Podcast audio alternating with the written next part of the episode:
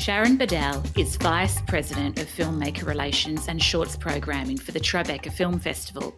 She started with Tribeca at its inception in 1999 and has been with the festival ever since, this year belatedly celebrating their 20th anniversary in a post COVID world. She's on the faculty at New York University's Tisch School of the Arts, recognised as a distinguished teacher in 2008, Sharon wrote a book called Swimming Upstream A Life Saving Guide to Short Film Distribution, published by Focal Press. She has been a panellist and juror at numerous festivals and for industry organisations globally, and she received her MA in Cinema Studies and Business from NYU. We first met Sharon in 2017 when our short film The Beehive was selected for its world premiere in the New York Shorts program. It was such a thrill to attend Tribeca and meet Sharon in person.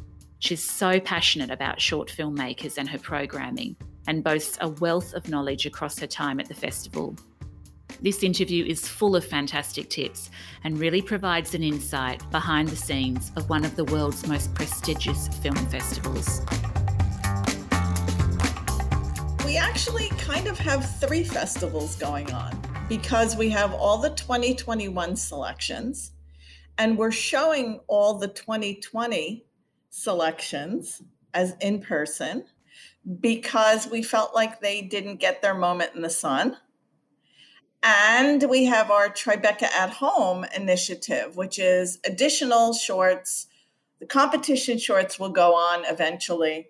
And so it's kind of juggling all these things and, of course, navigating doing the festival for the 20th time, but really for the first time because of everything that's happened this past year. We have outdoor screenings, and that entails a whole different feeling and organization to them. Um, we have, you know, all different new venues. So it's it, it's a it's the first time for the twentieth time, really. what a, a, sort of a landmark uh, 20th year and obviously 2020 impacting such a shift for your 20th year as well. Um, I noticed that you're also uh, showcasing out of program. Uh, you've got a Juneteenth selection. Is that something that mm-hmm. you do every year, or is that in response to what happened last year? It happens that obviously uh, we want to be part of the movement and really embrace different aspects every year. Our last live festival in 2019, we had a Tribeca Celebrates Pride special program. And this year, because Pride Day fell during the, the festival, it was that, you know, time of uh, celebration. And this year, Juneteenth falls on our festival. So we felt that it would be appropriate to do a variety of programming for that day, which I think will definitely resonate with our audience. That's amazing. And you've got so the 46 shorts, is it, in competition this year? Plus, is it a similar amount for the 2020 running concurrently? No, 64 for 2020. So we have a total of wow. 18 programs screening. Sharon, oh my goodness. I mean, it's packed normally. How have you done this? This is amazing. Well, well we haven't done it yet, so let's. Um, no, my co-programmer Ben and I were actually just working on the intro and Q and A schedule, and I said on our big programming meeting, I said, "Well, I said it's physically impossible for me to be in two places at once." And I don't have enough time to clone Ben or myself. Normally, we have a lot of our our programming team for shorts is global. We have from Australia to Finland to Argentina to Europe to all across the states. we have a team of, uh, I think we're approached 30 people this year. And normally, a lot of those associate programmers will come to New York physically for the festival. And we like to give them the opportunity to do the intros and the Q&As so that they are part of this, not just that they're sitting home watching these films and then thanks goodbye, but that they they can be part of the festival in a meaningful way. But because of the travel restrictions this year, a lot of them are not going to be able to come or aren't really going to make that decision until closer to the festival. So Ben and I are going to try, try and figure out how we're going to do this, but uh, yeah, that's next on our plate. That's ne- that's Monday's task is for us to because we actually have been going back to the office, he and I, and that's Monday's task is for us to sit together with this big schedule and say, okay, who's doing what and what do we need to do to accommodate simultaneous screenings because we don't control the schedule. Mm. The slotting is not under my control. So uh, I'm provided with our screening slots mm. and then we're going to do it. I mean, we have really great screening slots and the, the venues are spectacular. We have the battery uh, we have uh, Pier 76 on the west side, Hudson Yards, Metro Tech in Brooklyn, Brookfield Place, waterfront, Brook, Brookfield waterfront. So the actual physical venues are spectacular and they have great views. And it's going to be a an Empire Outlets in Staten Island where you are sitting watching a movie and you can see the skyline of Manhattan and you take the ferry to get there. Oh it's going to be great. The logistics now are what we're dealing with. Well, I have no doubt that you will achieve the impossible cloning, task. Cloning. I have to work on cloning this so, how many um, submissions do you get on average of for the short film competition? Well, I'll tell you, this year we were surprised because last year we got over 6,100 short submissions.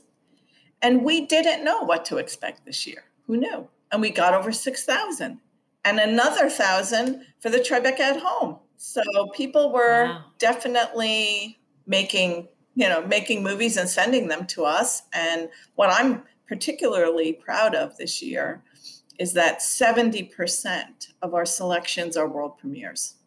And that is the largest percentage wow. in Tribeca's history. And I've been with the festival since day one. So I I know, you know, I have that kind of historical back information to, to pull from as we're talking about what's different or what's new and this and that. So the submissions stayed pretty much the same. Wow. Isn't that wonderful that people haven't lost their creativity even in this very dark, limited time? Have you seen much of a shift in theme or uh, subject matter?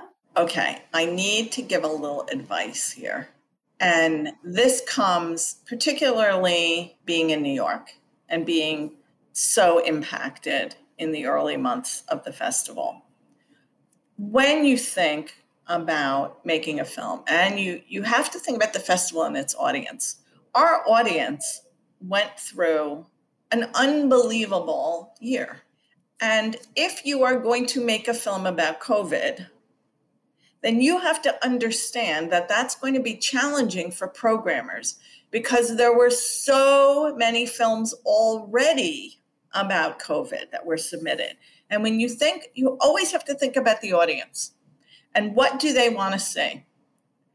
We knew that it was unavoidable that we were going to have some shorts that were COVID themed, but we have one uh, from Ireland called How to Fall in Love in a Pandemic. That's really fun. We have an animated short called There Are Bunnies on Fire in the Forest. We have a, a beautiful short in our New York program called Laylac, which our audience particularly will resonate with, but they can't dominate your programming you, nobody wants to sit through a program about COVID. We're still living it. And I think that is something to be conscious of as a filmmaker as we start to come out of the post COVID world, thinking about their storytelling. If you are going to tell a story about COVID time, what can you do to make it different? What can you do to have a different take on it? If I see one more film with the silent empty streets you know? It's just silent empty streets washing your groceries like what's new? What's different about that? And that that it's mm. really important because i fear that everybody is now going to turn to make films about their experience in the last year be it narrative or documentary. And i really would like them to think about the story and the audience and what would the audience want to see after going through all this? Mm, because on that note, I believe that you've actually programmed travel, music, dance, fun. Yep. yep. You've created an uplifting program. Yeah, for exactly that reason. Because if, you know, my personal opinion is not relevant, not relevant. I program for the audience. And in this case, I'm programming for an outdoor audience post COVID for many of our audience members, I believe Tribeca will be the first time they go to the movies. And mm. we spent a lot of time. Ben and I spent over a month curating the programs after we had narrowed down those selections and thinking about, you know, you get to that two last 200. We have to narrow it down to 46 because we have a finite number of programs. Eight programs, that's it. What do you want? And we talked about what we were missing and what we thought the audience would enjoy. And that's where we tried to position things. So there are some serious dramas in this program. I don't mean to allude that it's all rainbows and unicorns. It's there are some very serious dramas, but we intentionally looked for films that we're hopefully optimistic at the end. Mm. I think that's so important. It is so important. And when you're selecting and then deciding the program, is the theme something that evolves as you're narrowing the films down or is that something that you you go in with an idea of what you'd like to theme the festival with? Yeah, no idea what we're going to do. The only thing for sure that we try and do is a New York Shorts program because that's very popular and it's all our local filmmakers. And so that is, but that's really the only one that is kind of something we're looking at. It's all dependent on the crop. Um, 2020, we had a sci fi program. 2021, no. That didn't, you know, what we do is kind of look at those films that we really like and think about the journey. What do they have in common? We want um, diversity in running time, texture, uh, storytelling, diversity in characters, representation appropriately. And that's where you start looking. The, the titles of the programs and the one line description is the last thing, last thing that happens. they reveal that's the magic of it to me is that hmm. that they the films reveal themselves the programs reveal themselves. And he, I might go into it saying, I want to do a program about this, but not going to happen necessarily. Um, but so we don't. I had hoped, you know, we have programs like sci fi does really well with our audience, comedy does really well with our audience. The music programs, not the first time I've done a music program, they do really well with our audience. So I'm always kind of flagging those films as I see them because we would be hopeful to do the programs that we know are quite popular with our audience. I love how hmm. it's uh, there's a real it's an energy of the actual films themselves and how they work together that then becomes what you curate. It's it's a very it is magical, it is. isn't it? It's it's really fun. It's fun to do because we'll lay out we put each film on an index card with all its detail on it and we lay them out. We take over the conference room, we lay them all out. And then we're like, okay, this one and this one. Okay, this one and this one. and then okay which how are we going to end this program do we want to end it dramatic do we want to end it comedic you know and that it kind of like it's putting together eight little jigsaw puzzles almost mm. Hmm. It's yeah. like writing a script. Yeah, it is. That's exactly what we do with the cards. Yeah. And so this is uh, the final sort of 200, is it, that you will sit down with? How do you even narrow so what's the process of narrowing the 6000 to 200 well okay i ben and i each watched like 700 each. Um, every we start in october and every person on our team has a weekly number to hit and a total number to screen and basically ben and i are watching cold submissions. It's very important for us to watch the cold submissions so we get the lay of the land. We know what's out there, we get a sense of what the zeitgeist is. But then, as the we rate them, uh, everyone rates the film. Uh, as the associates and the screeners, who are all, by the way, programmers at other festivals. So th- I know that I can trust their eye. And they are also at the same time have the opportunity to consider these films for their festivals which come after tribeca. So it's they they benefit from that. Don't use volunteers don't use interns. And every time i keep running a report i can run a report that will give me constantly give me those top uh, rated films and then ben or i will watch one of those so we are piggybacking them. Otherwise, it would be an avalanche for us in February. So we're kind of constantly leapfrogging all of the, the, the fives, we call them all the fives. And then by the time we get to January, we've already watched most of the fives. If we keep, could they have to keep on top of their quotas, weekly quota, and I have to keep on top of their fives. And it's kind of this machine that just keeps rolling until finally we get to that. We run the report and it usually comes out to about you know 200 that get the uh, that have been the highest rating. And then and then that's the hard part. Then then ben and i have to make some very tough decisions and it could be something as simple as well we showed a film with that exact subject last year like for a doc, for example. We don't want to replicate what we did recently. Or it could be, you know what, we've got too many father daughter films here in this mix. Which one do we think is the strongest? Um, we're also looking at premiere status, obviously, and we're looking at um, we're looking for uh, representation among the film schools for the student films. And in fact, we don't even know when we go into the process how many of the eight programs are going to be doc or narrative. It depends on the strength of those films. So some years we've had more doc programs. This year, I think we're pretty even. Actually, this year we're doing something that we haven't done before. We're doing hybrids. We have two programs that are hybrids where we are showing documentaries and narratives in the same program.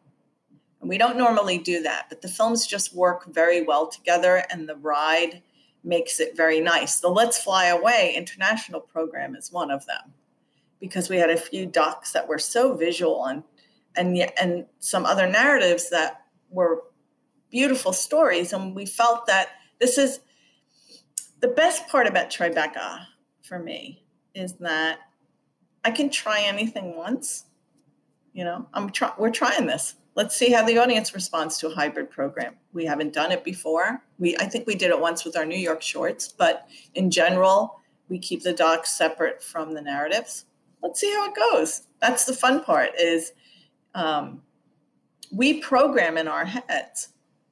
I don't. We don't watch the program until we see it with the audience and the filmmakers that night. So it's it's a very cerebral mm. kind of process.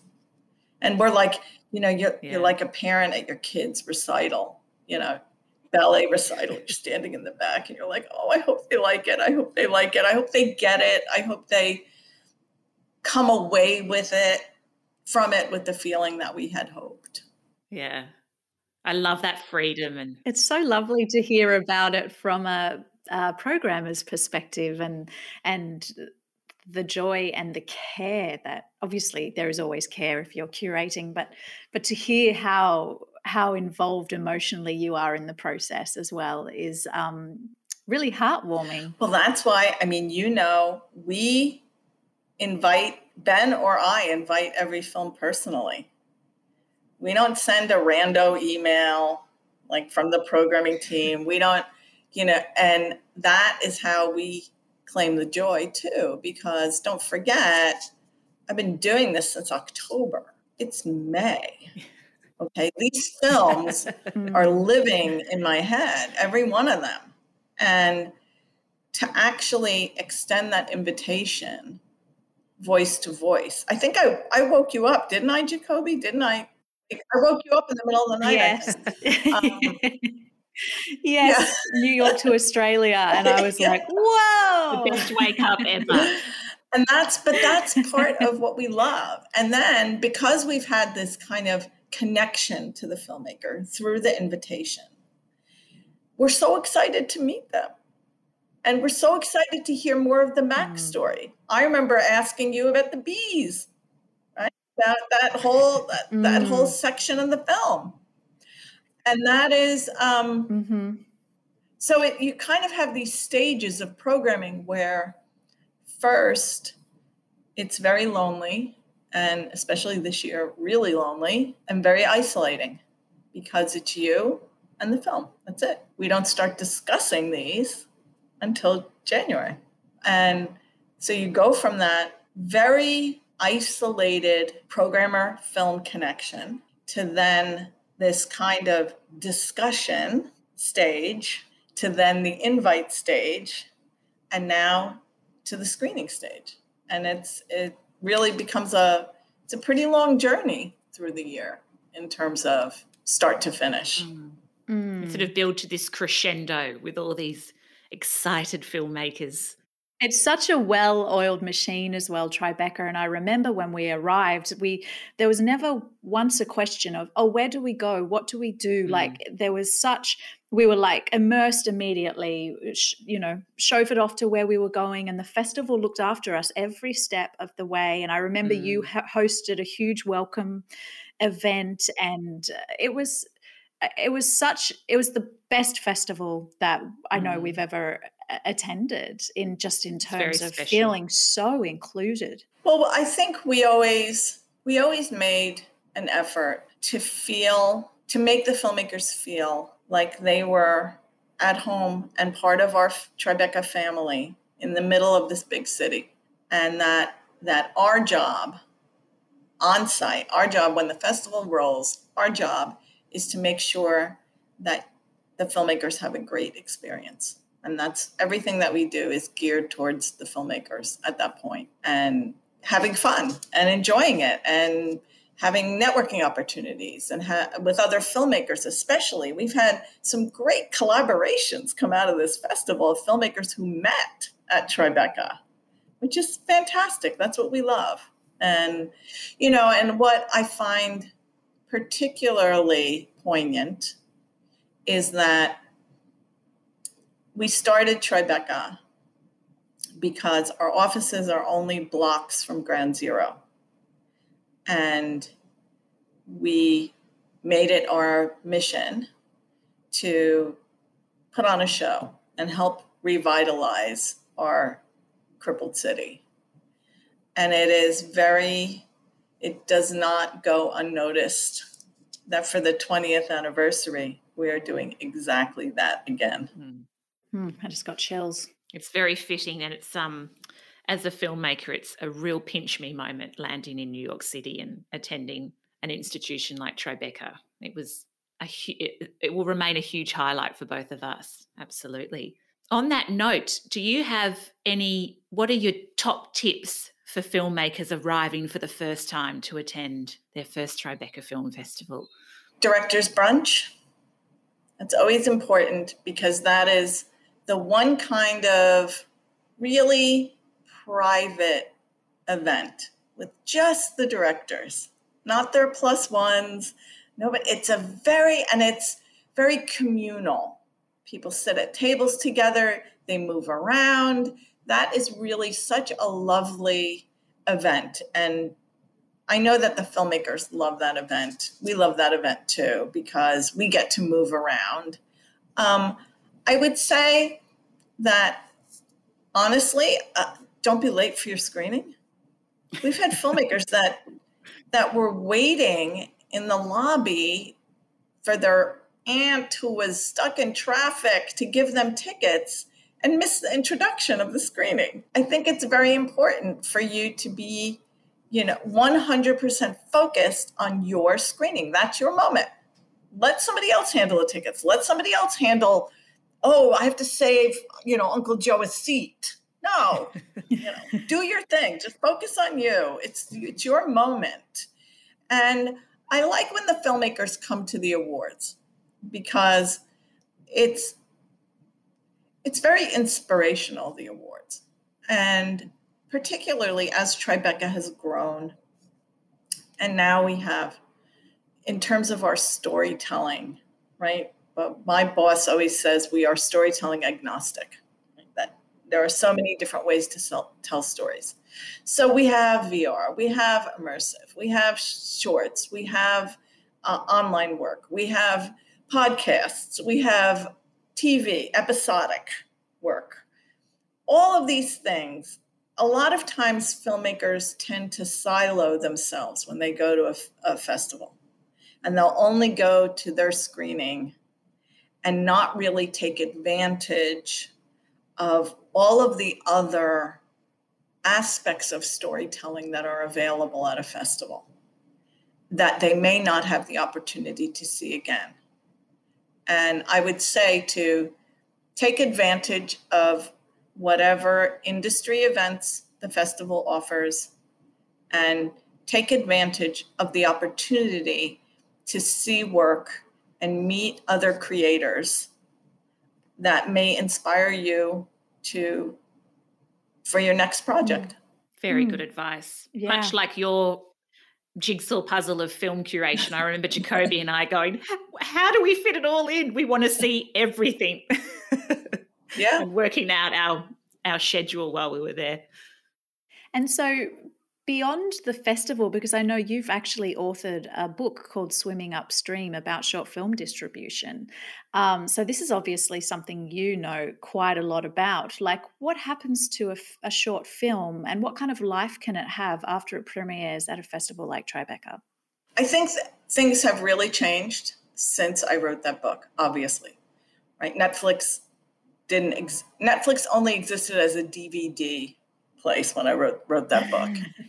Uh, but I think the opportunities for short films depend on what you want from that short film as the creator. What is what is the reason that you made this? Is do you have a feature in mind? Are you um, looking for eyeballs? Are you looking for connections? Because we've had shorts that screened at Tribeca that got picked up by MTV Docs, HBO, HBO Max, The New Yorker, Condé Nast, uh, Netflix, Hulu. You know, I none of those opportunities were available 10 years ago. And I think that filmmakers can explore those opportunities that doesn't preclude the festival circuit. Most of these streaming platforms will hold back. New York Times OpDocs, for example, they have a film that we're world premiering, but they're holding back till we world premiere it before. You, I think filmmakers don't believe they have the power, and they do. And you have the power to say to someone who's interested in your film, yes, but I've just started the festival circuit, and I want to explore that. If they like your film now, they're going to like it in three months or six months. I think filmmakers get very desperate. They don't check out. Um, if if you get an inquiry from a distributor, check them out. Ask them for references. I think there are a lot of opportunities. In the end, you can decide to just put that film up, open gate, and try and get it as a Vimeo staff pick or a short of the week um, profile. But it's up to you. I think there are way more opportunities now. I'm not saying you're making any money from them, but there are way more opportunities for exposure for filmmakers now than there were 10 years ago. 10 years ago, it was the festival circuit, there were a couple of distributors, and that was it. Mm. Do you think that shorts still have the same um, significance in a person's career? I do think that shorts show an ability to, to complete a project, an ability to fundraise, an ability to um, cast, an ability to shoot, ability to go through post, ability to complete it. I do think, I don't think anybody can walk out and expect for someone to fund a feature if they've never done anything. People always want to look at previous work, especially when you're looking at different funding programs like um, different you know opportunities like our chanel through her lens mentorship program or there are different ones that have come out drawing a blank on them but they're all asking for previous work mm. Even branded content opportunities when there's a, a call out for treatments they want links to previous work. If you don't have previous work, you are at a disadvantage in a competitive marketplace with other filmmakers. So I do think that they they serve a purpose for sure. And for the younger filmmakers, for the film school filmmakers, they definitely are their first step out into the industry. And that is great experience for them to actually finish their film. I have, in fact, my former students at, at, at NYU, my former students at NYU made their thesis film, and it's great, and it's showing at Tribeca. Mm. Oh, and love that. And not only am I very proud of them because they actually listened to me in class, they listened to my advice, but it's great to see these young filmmakers finish something and then have that festival experience mm. that energizes them. Because you don't you know this is a tough industry. It takes resilience and it takes passion it takes a sense of humor. It takes a lot of things to not burn out. And if you step out and you have a terrible terrible time maybe you're not going to stay in the industry. So i always say to my students i teach seniors i have a class of only seniors and I said to them last week at our last class, I said, it's not just about finding a job, it's finding a job that makes you happy. Because if you're happy, you'll stay in this industry. If you're not, you're going to start looking around. So pick something that you know you will enjoy. The same with the film, you know, same with the festivals. Don't just send it anywhere. Strategize your festivals. Submit to places that you think you want to go to or that festivals appeal to you or are the right fit for your film. It's not just a festival, it's what's the right festival for your film. Thanks for listening. If you enjoyed the episode, jump online and subscribe to our podcast on iTunes or any other podcast platform of your choice. Share with a friend and write us a review because we can't keep doing this without you. And until next time, filmmakers, keep creating.